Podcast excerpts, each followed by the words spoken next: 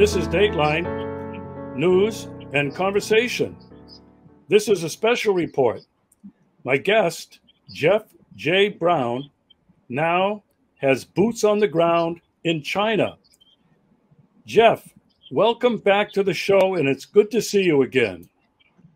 Always wonderful to uh, see you, uh, Regis, and I'd like to apologize to the fans out there. My air conditioning went down, and it's hot as hell here. It's humid as a as a as a steam bath, so I'm in my t-shirt, and sweat is just rolling off of me. So please forgive me for my appearance, but I'm really really happy to be there. it's pretty warm here. You can see in the background. I have a fan going here on the balcony. I have to I have to close the window during my shows so I'm not heard all over the neighborhood, and, and so I'm not sweating all over. But if you need to wipe down, don't be afraid to do it, or drink water, or whatever you have to do. There you go. You're back in China. You lived in China for what I know, 16 years. You know the country well. You've written books about it. You do a blog. I have some questions that I think a lot of people want to know. Nobody believes anything in the West about China. They think that it's just a closed society, that people are robots. I want to know, first of all, do people in China have any degree of personal freedom? I will say this, Regis, and I, and I truly believe that the Chinese have more personal freedom than the West than the West does. If your definition of freedom is standing on Tiananmen Square and holding up a placard that says, you know, fuck Xi Jinping, that's not that's not freedom in China because it's not productive. It doesn't do anything to help society. How, however, you have the freedom to make a complaint online. You have a, a, uh, the freedom to make a complaint about Xi Jinping uh, to your local government. You can write your legislator in the National People's Congress. There's all kinds of freedom in, in, to, to express yourself. There are, now with internet in China, there are there are hundreds of groups who love Deng, Deng Xiaoping and who and there's hundreds that who hate Deng Xiaoping. There are hundreds that love Mao Zedong and there's hundreds that hate Mao Zedong and it just goes on and on and on. There, it is it is vibrant, and it is lively, and it is uh, communal. Uh, it's just to go out on, on Tiananmen Square or to march down the street and complain about this or complain about you know the Communist Party or whatever is not is not productive. There are three to five hundred pro- daily protests. Every day in China, there's 300 to 500 public protests, but it's not holding up a sign that's saying that, that says that Xi Jinping is a jerk. It's they're complaining about pollution, corruption, a bad a bad government a, a bad government representative, a crooked a crooked corporation, uh, you know, you know, land grab, uh, crimes going, you know, a crime that's not been that's not being treated carefully, uh, an injustice, an, an, an injustice at a hospital or something like that. As long as as long as it is a protest about something that matters, then you have you have the freedom to protest in China. You have the freedom to express yourself. I've seen protests myself. I've seen protests. I've seen all kinds of protests in China. Let me ask you this: You mentioned they have the internet. Is, is it the international internet, or is it just in China? Well, they, they they censor they censor the internet. They censor the the press. However, the difference is is that the censorship here in China, they treat the citizens like adults. And in fact, China has had a, an official censor since the the Han Dynasty going back over 2,000 years ago. And he he is appointed, maybe just been a woman, I don't know, but it's typically a, a man, very erudite, very educated, very, very, has, has, has great, you know, contact with the people. And the people in China have the right to complain to the censor about why is this not in the newspapers or why is this in the newspapers it should be taken out and they have the right and, and then the censor is obliged to answer? And publicly answers the reason we are censoring this topic is because of the following reasons and the reasons uh, are generally re- uh, revolve around social harmony economic prosperity uh, stability, uh, uh, you know, you know, quashing quashing spurious rumors, you know, internet lies and things like that. So it's much much more, it's much more um, adult and much more mature than in the West. I'm censored on YouTube. I've, I've been censored so many times, it's not crazy. So censorship happens in the West, but it's stealth. We don't know who's doing it. We don't know why they're doing it. We don't know, you know, who's doing it. And and um, whereas in China, it is explained to the people why they censor what, and uh, and and the people get an answer. I want to continue on the topic of freedom. Do they have the freedom to travel anywhere they want in country and out of country?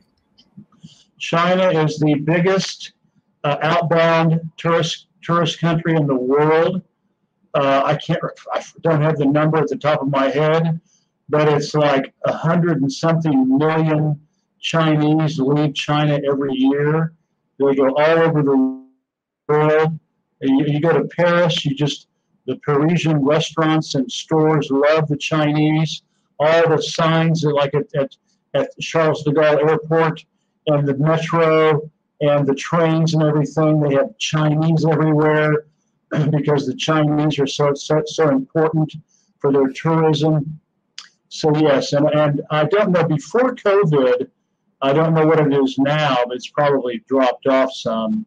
But before COVID, China was like the number three inbound tourist country where people were coming in to visit. So it's a huge, it's a huge, huge without without the Chinese, global tourism would collapse. Well, I was going to ask you: Are people from the West, from America, uh, free to travel to China? Do they need special documentation, health certificates? Do they need a visa? What do foreigners need to go to China? Well, you, you, you have you have to have a visa to get into uh, China. They they don't let hundreds of thousands of unregistered uh, illegal aliens flood across the Red River like they are in in, in, in the United States. Uh, they do have you do have to get a visa, uh, and uh, they do you know you have to get a visa. You have to get a tourist visa. I'm here on a work visa uh, because I have a small company here. But, but you just like any place else, if you go to Russia or if you go, well, at least you know, Europeans if they want to go to Russia or uh, uh, other countries. Uh, you need a visa to get in. You have to have a treaty between two countries. I know China now and Russia have a deal where Russians no longer have to have a visa to go to China. So China has a few select countries, just like you know other the United States and others. Canadians don't have to have visas, but but you know Serbians do, and and it's the same thing with the Chinese. All right, last question on freedom. You know, you're an American, but you've been living abroad all these years. The Second Amendment, the right to possess a firearm. And it's well known in the United States that millions and millions of people have a firearm. Many have multiple firearms, including assault weapons. Are any kind of weapons permitted in China? And the world, it's really interesting. Up until up until 1980, you know, Mao, Mao Zedong died in 1976. Deng Xiaoping took over as the paramount leader in 1978. Up until then, the, the Chinese were heavily armed. The, the villages, the hamlets, the small towns, they had small arms, they had, they had they had machine guns. They had They had, you know, uh, uh, grenade launchers uh, all over the country, and be, to be to be prepared for an attack by the by the United States. Uh, wow. And or, or, or any other, uh, and this, of course, this was back when Russia, you know, and, and China were at loggerheads with each other. So they, they were actually well armed. And the, you know, Deng, Deng Xiaoping decided to, you know, let loose the dogs of capitalism, and the country went got really, really, you know, street level concrete jungle, capitalist, and crime sh- just shot through the roof. And so at that at that point, they they, they took all, all those all those guns away from the people uh, to prevent you know, to prevent you know, civil unrest or whatever because there were a lot of unhappy people about what about all the the fact that the that Mao's iron rice bowl was being destroyed. So now there's uh, hunters, just like here in France and a lot of other countries. You can have a firearm, but it's registered with the local police, and you can go get it if you want to go hunting. Uh, if you you can have a small arm, again, it's kept you know uh, at the local government, and you can use it at a fire you know, at a firing range. But that's no different than France and most other countries. I mean, America is the outlier. I mean, the, you know, to, you know, when I go when I go to the United States and and I see people walking into a McDonald's, you know, with a 45, you know, hanging off their hip, you know that that that's really that's really unusual. So uh, you really can't compare the United States to any other country. France has very very tight gun control, and so does China. Well, that's very interesting. I thank you for those uh, informative and honest replies. Uh, I think it's going to surprise some people. Uh, you mentioned capitalism. That was the next topic I wanted to ask you about you know, as I look at China, and I've never been there, China took in most of America's industrial industry, uh, manufacturing industry. I mean, they're making everything. You know, you go into a, a Target store and from clothes to refrigerators to almost anything is made in China. So I'm thinking, you know, these Chinese are really businessmen. They're they're capitalists just like everybody else. But now I'm living in Russia. And Russia has a form of capitalism. It's not the predator capitalism that exists in the United States and the West, but Russia is a capitalist country. I'm not sure how to describe it as a hybrid. I think there's a lot more government control. So, my question to you is Is China a capitalist country? And if so, what makes it different? First off, uh, up until 1980, uh, there was, you know, everything was state owned under Mao Zedong. There were, and after Deng Xiaoping started the, you know, liberalization, the, the reform and opening up, uh, things moved into the private sector. Uh, and it was wild and crazy and corrupt and criminal from 1980 up until the uh, up until before the, the Olympics in Beijing in, in 2008. And we lived here, my wife and I lived here from 1990 to 1997. And it was wild. I, in fact, I, I call it the Wild East, you know, uh, uh, you know, Deng Xiaoping, you know, Buckaroo days, because it was totally lawless it was like it was like a gold it was like a gold rush town in Colorado, and then the whole country was like that. No one trusted anybody. Everybody was lying and stealing and cheating, trying you know to get rich. So that was that was the real cap. You know that's the capitalism. You know the street level capitalism that China went through for 20 years, and it's amazing that they were able to pull it off. And and, and of course, you know Tiananmen Square was was a, a protest against that those policies. And um, but anyway, after that, they even though they, they had that, they still kept the the 100 big industries under state control. So everything from aluminum to zinc to avionics to defense to steel to electricity, utilities, airports, all infrastructure, um, a lot of manufacturing, a lot of services remained in, in this in under under state under state management, and they're called state-owned enterprises. And there's there's there's still, although a lot of them were put out of business after 1980, there's still probably 100 or 150,000 of them. Uh, wow. They and so you know the four biggest banks in the world are all you know Chinese. The four largest banks in the world are all Chinese. All the banking here is owned by the people. All the insurance companies are owned by the people. All the telecommunications are owned by the people. Uh, the um, I mean, it just goes on and on and on. So there's this massive, there's this massive state uh, footprint on the economy where it's state managed, uh, the, it's state owned, and they're very successful, they're very profitable, and they do very, very well.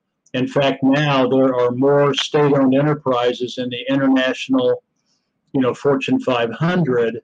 Uh, uh, uh, the Fortune 500 list, there's now more state owned enterprises on that list than there than there are American companies. So they're very very successful, multi multi multi billion dollar corporations, and they're all owned by the people. They're all state owned by the people.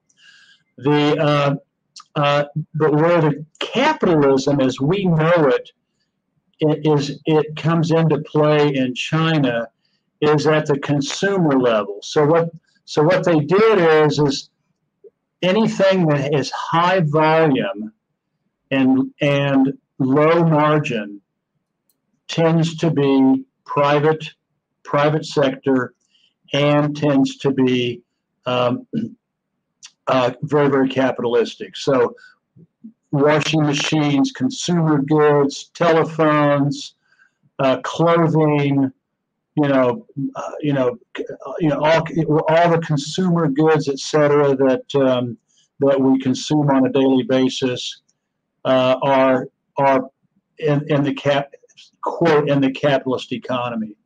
But here's the kicker: in the West, every corporation in their in their corporate charter, the number one goal of every corporation in the West is to get as a, a high return of investment, a return on the investment for the investors as possible.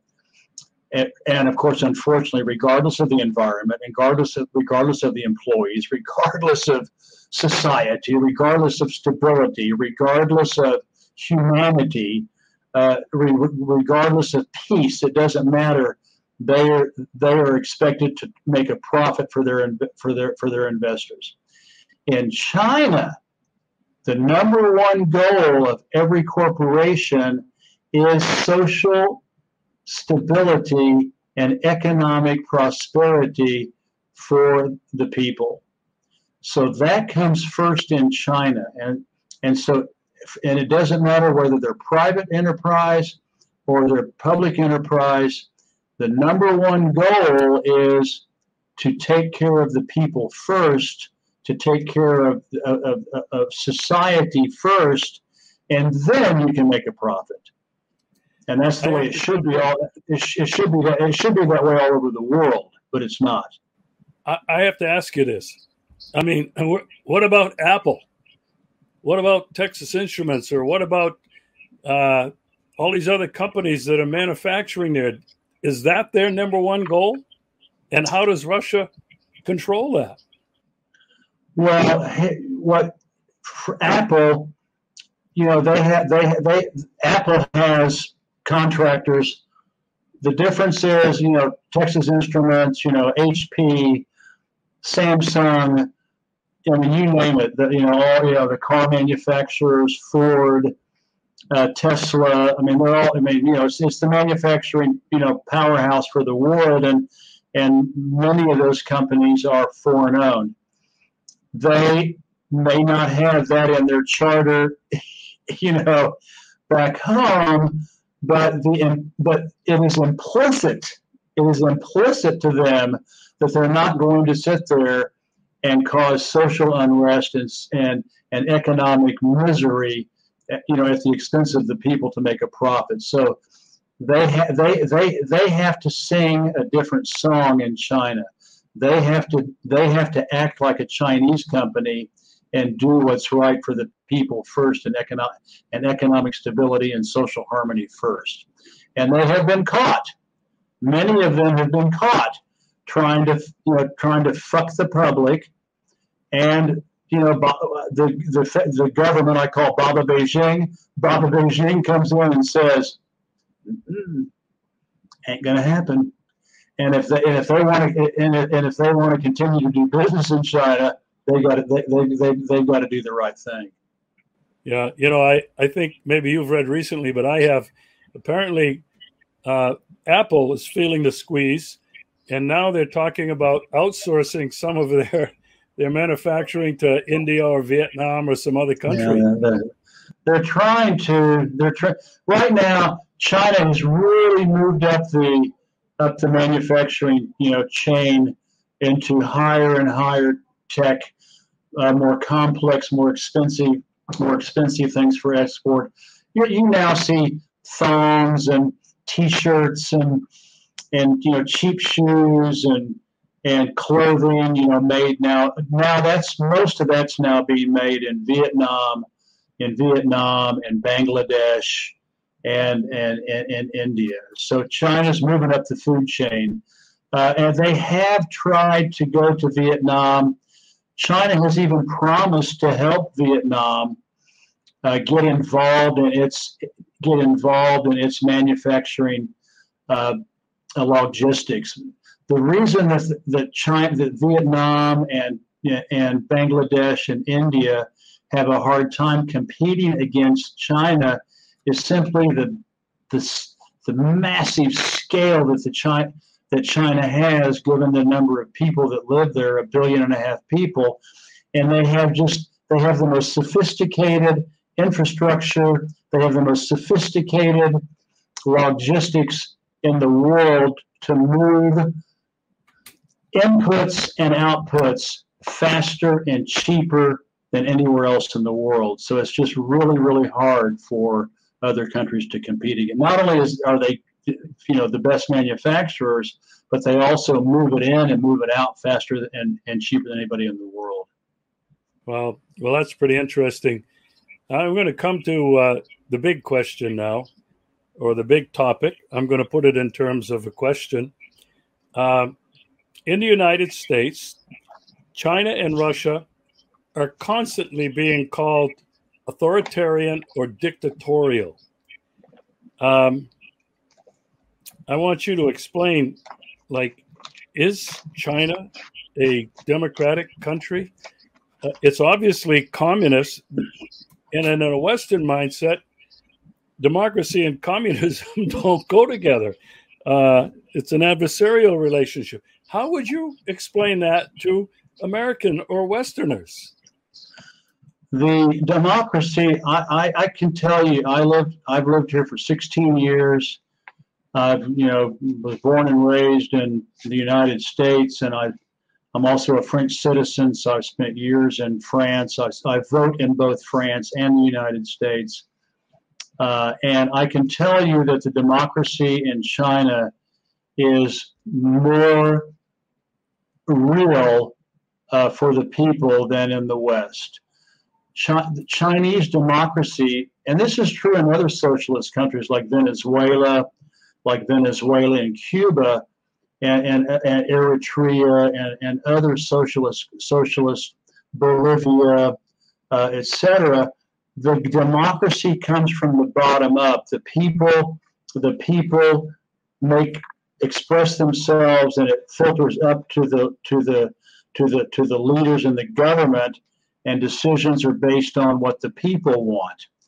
Uh, instead of in the United States, we have this sort of phony, you know, pluralistic democracy, but our leaders don't care about us. Our rep- representatives don't care about us.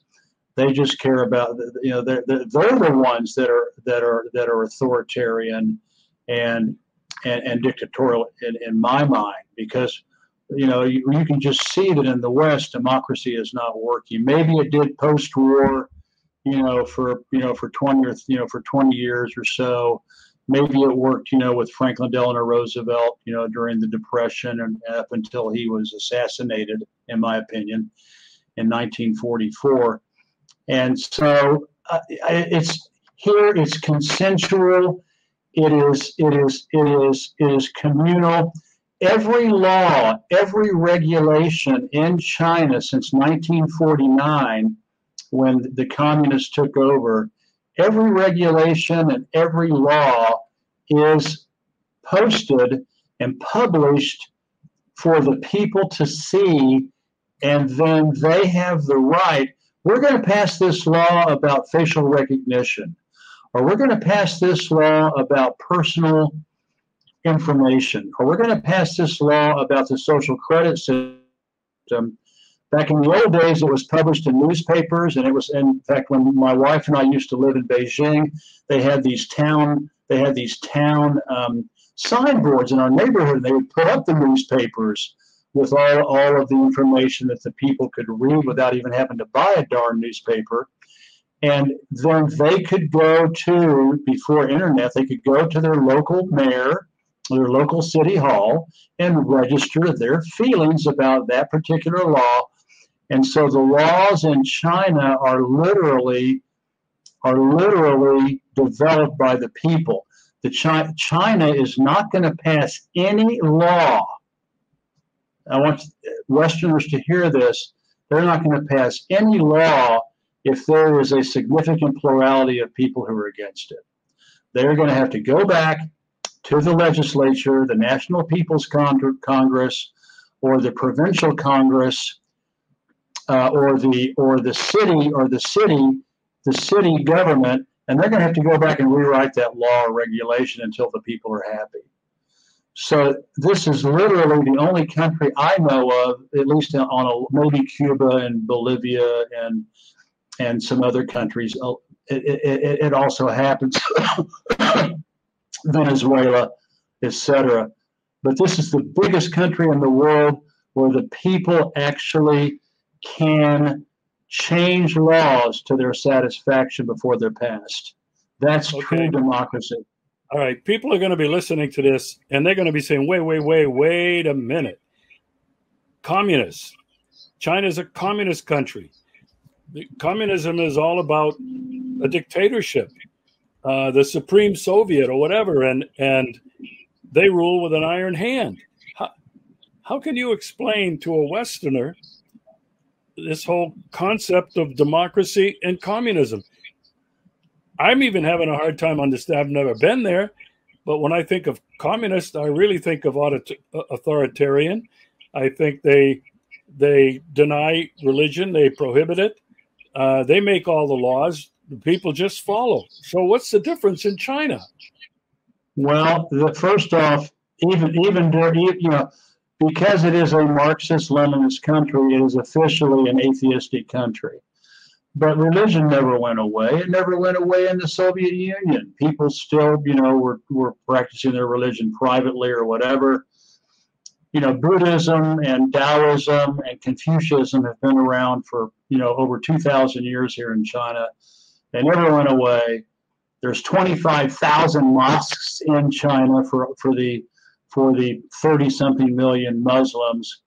There are hundreds of thousands of Buddhist, Taoist, and Confucian temples all over the country.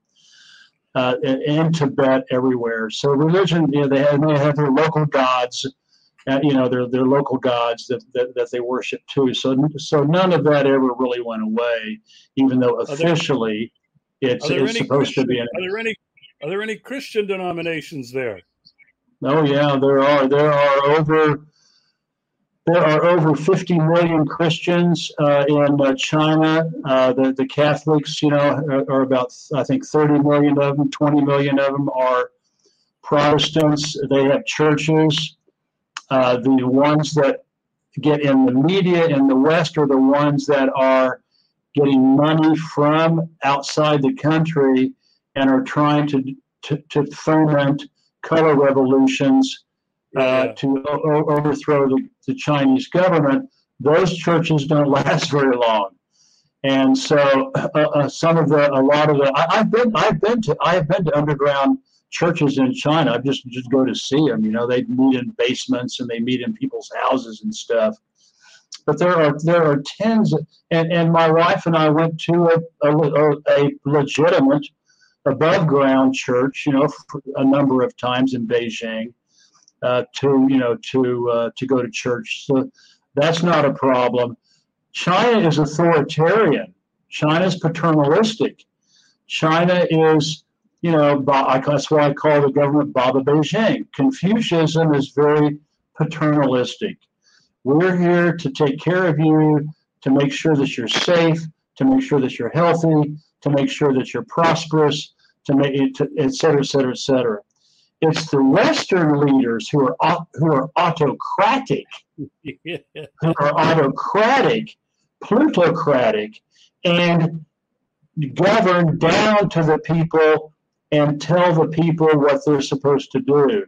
In China, it's the people that come from the bottom up and tell the leaders what they want, and the leaders are expected to, to follow those desires, and they, and they do. And, and, and that's the difference. And and that's communism. You know, Mao Zedong and his famous mass line, they would go out and survey and, and interview millions of people to find out what they wanted. What is the who what what organization is the largest survey the, the, the organi- organization that does more surveys and does more public public you know where they go out and ask people questions it's the Chinese government. They are constantly seeking information from the people to find out what they want and don't want. My wife and I would come home and there'd be a new thing on the door, on the main door of our of our apartment block. Uh, if you have uh, if you have had prob if you have had problems about getting a pap smear, you know, for women, or if you've had a problem about you know, getting breast breast exams, or if you've had a problem with garbage, or if you've had a problem with this or that, I, I'm not kidding. And please come to the city hall and let us know what you think. When was the last time a representative in your country, the United States or France, ever did that? They don't. They despise us. They despise us. And they treat yeah. us like children. They treat us like children. Whereas in whereas in China, it's bottom up, and they and, and they the government the government trusts the people to make the right decisions, and therefore the the people trust the government to act on those decisions uh, in in the name of the people, and it works beautifully. I mean, I mean, I'm sitting here, you know, in Shenzhen, and, and just like Nobody in the West knows what is going on here. It is just so amazing. It's just breathtaking. It's jaw dropping. It's over. China is just run away from the West. I mean, it's now decades ahead of the West in every aspect. Well, uh, I want to ask you this question because I'm very curious about Christian religions or other religions. Uh, are they a byproduct of the previous former colonial days of the West that that you know they were all over China raping and stealing everything. Uh, they obviously brought their missionaries, but is that is are those the roots of Christianity in China? Because if it's, I mean, I can't see a missionaries allowed to go in there now and publicly proselytize. No. No, they, they the, the, the Christianity was introduced into China starting in 1517, I think, when the when the first Portuguese arrived in Hong Kong, and they were missionaries, and so things went quite you know went well. There was there was some you know cross pollination, and the Chinese appreciated what the what they had to offer, and the, the and China and China and Chineseness became very, very popular in Europe in the, in, in the 1600s. Um, you know, people like Voltaire and and and, and uh, Leibniz and, and people like that. There was a huge Chinese became Chineseness became very very popular in Europe for about 150 years until the 1680s.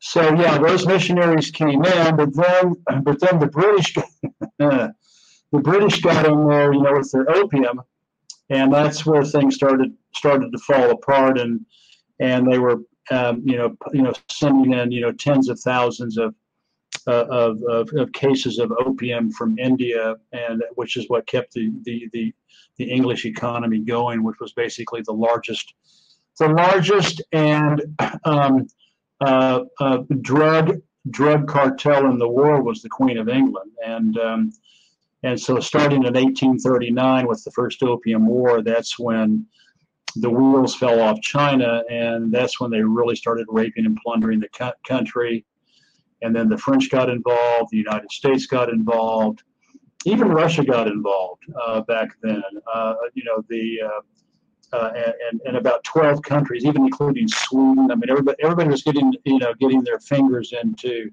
into China to rape and plunder it, up until the Communist Revolution liberated the people in the country in 1949. Okay, I have to ask you another question because we're talking about individual freedoms, personal freedoms. We're talking about democracy. You mentioned at the very beginning, we ju- you just glossed over it, but facial recognition, uh, digital identification, uh, credit scores. Uh, you know, people in the West see that as a total invasion of privacy and even a restriction on personal freedoms. how, how do people in China feel about that? I think it's going to be a tough sell in the West. They are trying to force it on people with digital identification, photo identification, you know, digital everything. How do the people in China see that? There was a the, the China again being a, a consensual bottom up democracy the people here several years ago were getting really spooked about facial recognition, made a lot of complaints to the government. And so the government, responding to the people's wishes, passed some very passed some very strict laws about the use of facial recognition, and uh, and it is very tightly controlled now. Facial recognition is used mainly to catch criminals. So they they have actually, you know, there's cameras all over all over China. I, it doesn't bother me at all, but there's cameras all over the West too. You know, that's that's that's the whole that's that's you know it's it's this deflection. There's cameras all over the West too. And so they have actually caught tens of thousands of wanted criminals because of facial recognition. Uh, but they did pass laws that so that they so that companies like WeChat and Tencent and Alibaba and JD.com and and and, and other and other other corporations and businesses could not keep facial images uh, uh, in their in their in their databases.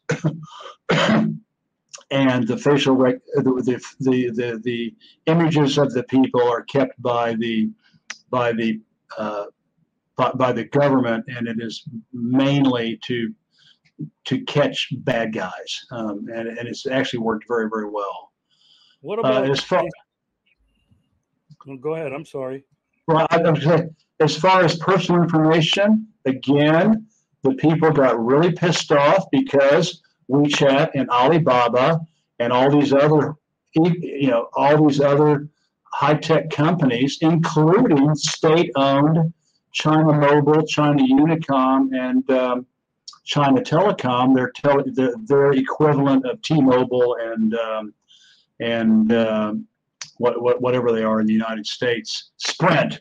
Yeah, the, the, although they were state owned, they were keeping too much information for the people's comfort. And again, they the, it bottomed up. The people said we don't want this information being kept uh, gratuitously, and they passed very very strict laws. And companies like like WeChat, well, Tencent, and and Alibaba, and and others were fined billions of dollars for uh, illegally, not illegally, but but but keeping way too much information that they didn't need on the people, and they and they and they and they had and they had to give it all up. So we we have we, we have to remember in the United States we have credit agencies, you know, Experian, you know, and, and, and they're private and they're for profit, and you have to pay and you have to pay to get to see your freaking score I can I can go on my phone right now. I'll I'll do it while I'm talking, and I'll go on to Alipay. I'll go on to I'll go on to into my Alipay account right now. And uh, where am I? Let me see. Where's my number here? Uh, um, and I can actually look and see my score, and I can actually tell you what my score is. And um, last time it was 500 and something. And uh, is that good? 500 and it's, like 530. Anything over 500 is okay. So I actually have one. If I borrow, I, I and it's never going to really change because because I, I, I don't do I'm not borrowing money. I don't own a house or anything, so it's never really going to go up. But uh, I can actually I can actually look up my score. It's and it's called Sesame, and and uh, and uh, so um, uh, I can access my information for free. And anybody, I have a little company here called Professor Brown, and anybody in China who wants to find out about my company can go online for free. You can't do it for individual people, but for any corporation, they have a social credit score. My company has a social credit score just like I do you can't look up other people's. You know, you have to, you'd have to get their permission. But my company, anybody that wants to do business with Professor Brown can look up my social credit score, my company's social credit score before doing business with me. And if it's below 500, I've done something wrong. I've like cheated on my taxes. I've polluted. I've you know I, have I've committed fraud. I've you know I, I've embezzled money. Uh, I, I, I, have badly treated my employees. And then I can sit there and go, I don't want to work with you, Professor Brown, because your social credit score sucks. And that's the whole point of the social credit system is to make especially businesses accountable. And as and, and government employees, corrupt, corrupt government employees, uh, corrupt corporations, both private and public, state owned and private, if they pollute, if they badly treat their employees, if they steal, if they if they if they cheat on their taxes, they're going they're going to get called to the carpet, and the people can and the people can raise hell and not do business with them. As far as personal social credit scores, they this is for the bad guys. If you're a if you're a good guy your social credit score, you actually can get cheaper loans, lower interest rates, preferred reservations, you know, for airplanes and high-speed trains and and everything else. And you have and you have all and you have all these advantages if you're a good citizen. If you're a bad citizen and you don't pay alimony and you don't pay child support and or you don't pay your taxes or you know you have a criminal record or you you know you're a wife beater or you're a drug user or you're you know you've caused public disturbances because you're an alcoholic or whatever you're going to have a bad credit score well you might not get to take a high speed train because you you have not been a good citizen and you have caused other people uh, uh, to be unharmonious, hurt them, harm them, whatever. So you have to take the hard seat train. You can't take the TGV, or you can't fly domestically. You have to take the, you have to take the slow train, or you can't leave the country because you're not paying your wife the alimony that you agreed to in court. So all so all of this is just account. It's just being It's just making people accountable to do the right thing. Yeah, so you know, I think it's are say- wonderful. people are going to say, "Oh, that Jeff J. Brown, he's been brainwashed. It's so bad, it's incredible." But you know, and you know this because you're an American, and you've lived in in France for a number of years. The People in the West are going, "Wait a minute, we have heard all about these credit scores, and if I jaywalk across the street, the camera's going to pick me up. I'm going to get negative points taken off." Uh, if I uh, get caught speeding in my automobile, I'm going to get points taken off.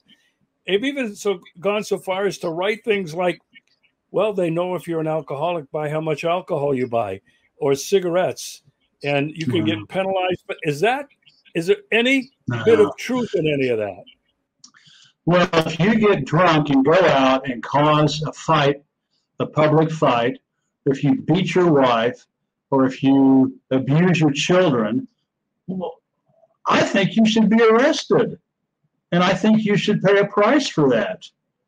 You know, there's consequences for messing other people's lot with, you know, messing up other people's lives and creating disharmony uh, and uh, economic hardship for other people.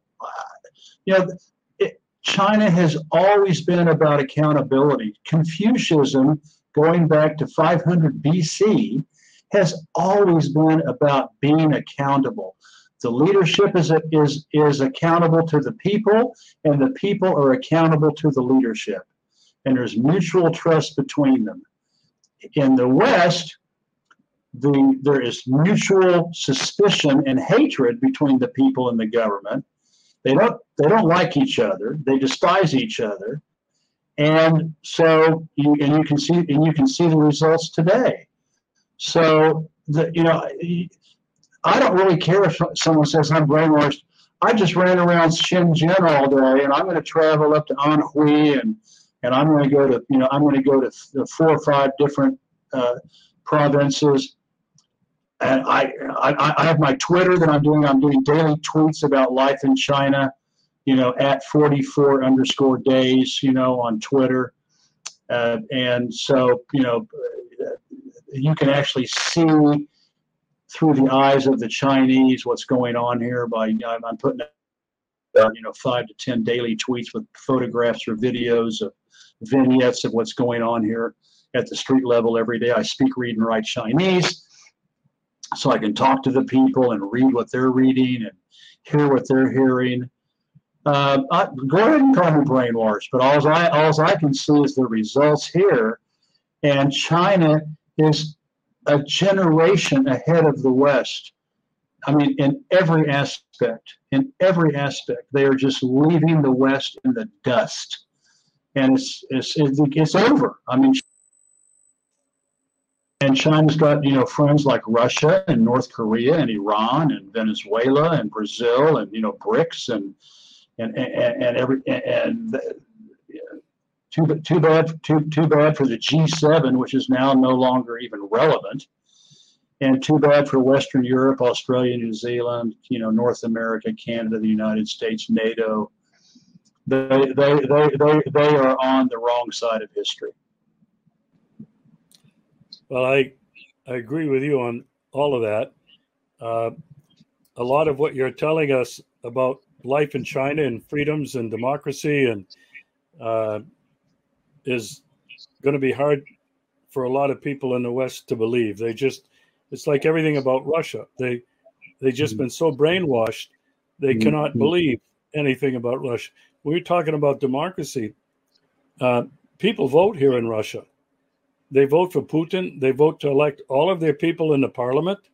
Uh, they vote on local issues. They take it very seriously. Um, you know, to say Putin is a dictator, uh, you know, he, he can't even be a member of the majority party. As president, he has to be independent. Mm-hmm. And so when people say, you know, there's no freedoms, there's no democracy uh, in in Russia, I go, wait a minute, I've seen this with my own eyes. Uh, and Putin is tremendously popular. His 80, 80th percentile right now is his favorability rating. Uh, that's unprecedented, I think, anywhere. Anyway, Um, Uh, let me let me just point out that China does have direct democracy at the local level. Every three years, nine hundred thousand uh, uh, villages or neighborhoods. I, I mean, I've written about this, and it's in my it's in my trilogy books, and I've taken photographs showing the the lists of candidates. You know, you know, in a small village someplace. One so that every three years they vote 900,000, you know, uh, precincts vote, and those and and two thirds of them are not members of the Communist Party, oh, wow. and yeah, two thirds of them are not even members of the Communist Party. Their photographs are the ones that, who run. Their their photographs are posted publicly. Their their personal uh, mobile phone number. Everybody knows where they live. They can go talk to them whenever they want to.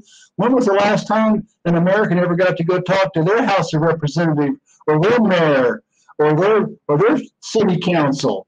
Well, in China, you can just walk right in and you can just say whatever you want as long as it's constructive. If you want to say, you know, Xi Jinping sucks, you know, they'll make a note of it, but it's but, but this it's, it's it's it's just well, why does he suck? What is he doing that that makes him suck? I mean, they want to know why, not just you know, well, he's a Yeah. jerk.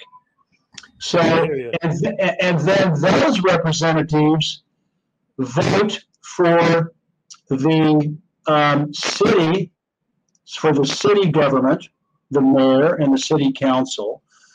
All the city councils in a province then vote for the provincial. So it's just like indirect voting in the United States for the president.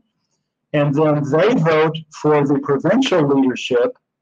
And then the provinces, the 34 provinces, then the leaders, the, the government leaders of all the uh, of the provinces, then vote to put the 3,000 members in the National People's Congress, and then the National People's Congress vote to have the 300 people in the in the state council, and then it goes up to the 25 people in the Politburo, and then it goes up to the seven people uh, in the in the in the standing Politburo, which is Xi Jinping and and six other people.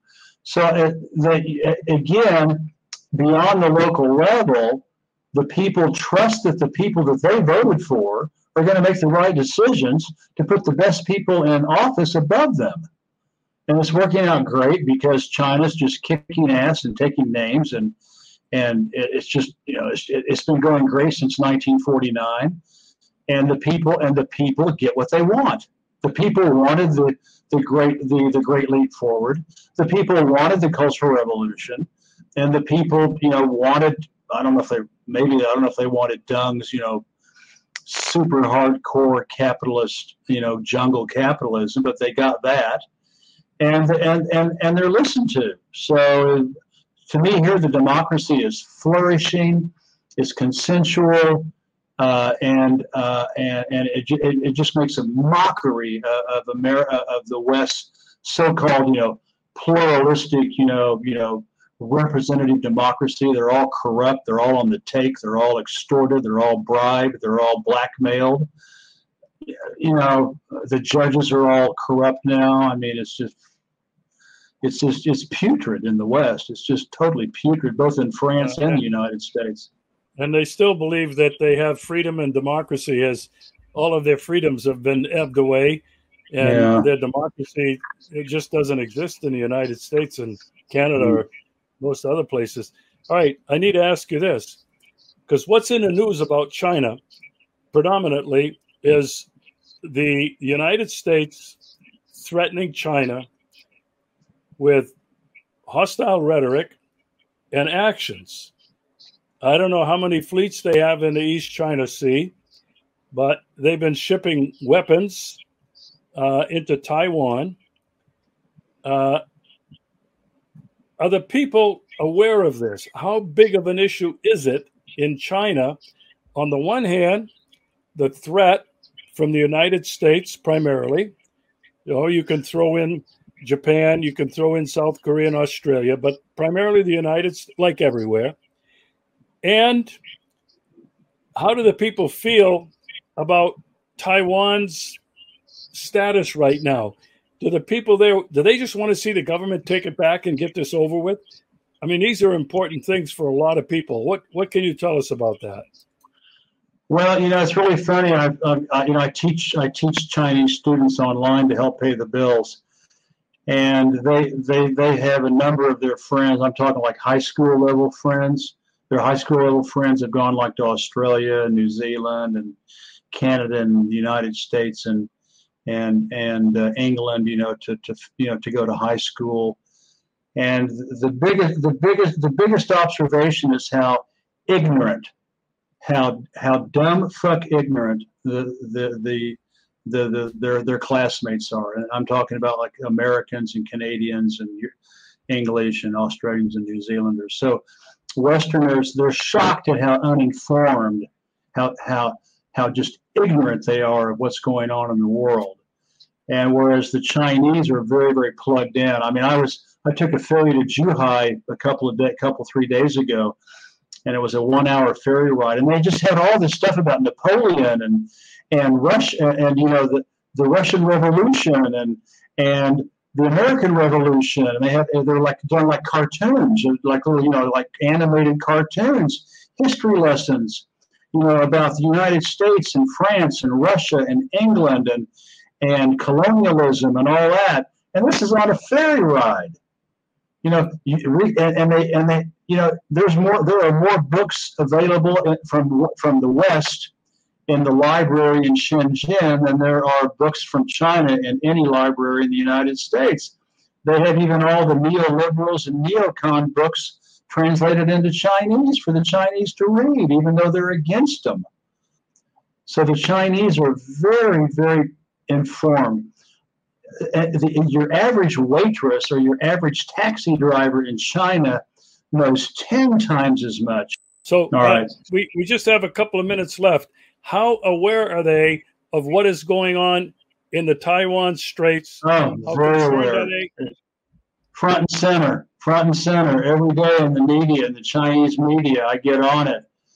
They're there. They know what the United States is doing. They know about all the the South China Sea, the Australians, the English. It's not just the United States. It's half of NATO is has ships in the South China Sea to harass China uh, and uh, and to push Vietnam and the Philippines to you know to, to try to you know to try to, to to react against China.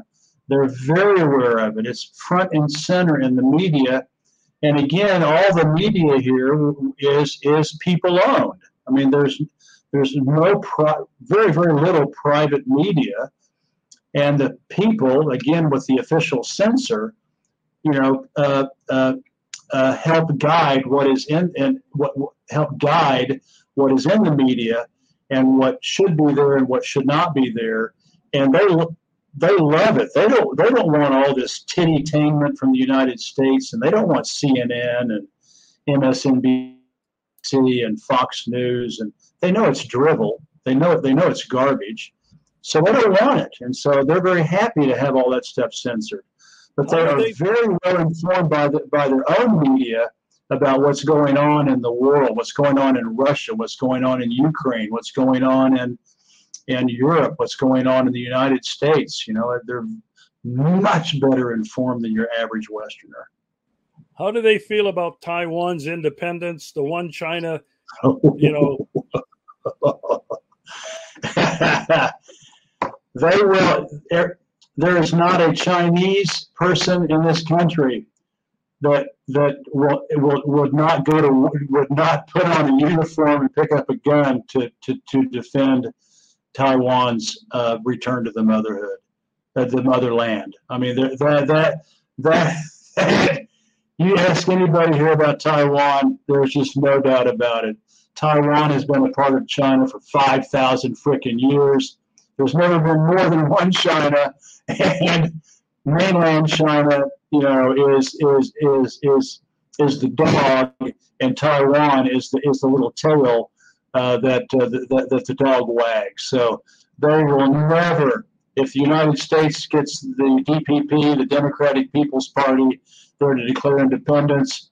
They will be invaded in in in two hours, and that island will be overrun with a with a million with a million Chinese, you know, soldiers, all the jets and everything. It'd be over. It'd be over in one. It'd be over in two days. You know, I mean, the, the United States wouldn't even know what happened before it was already done. So Taiwan will never have independence, and the, and China and the people and the people support the government. The government listens to the people. Those are fighting words in China.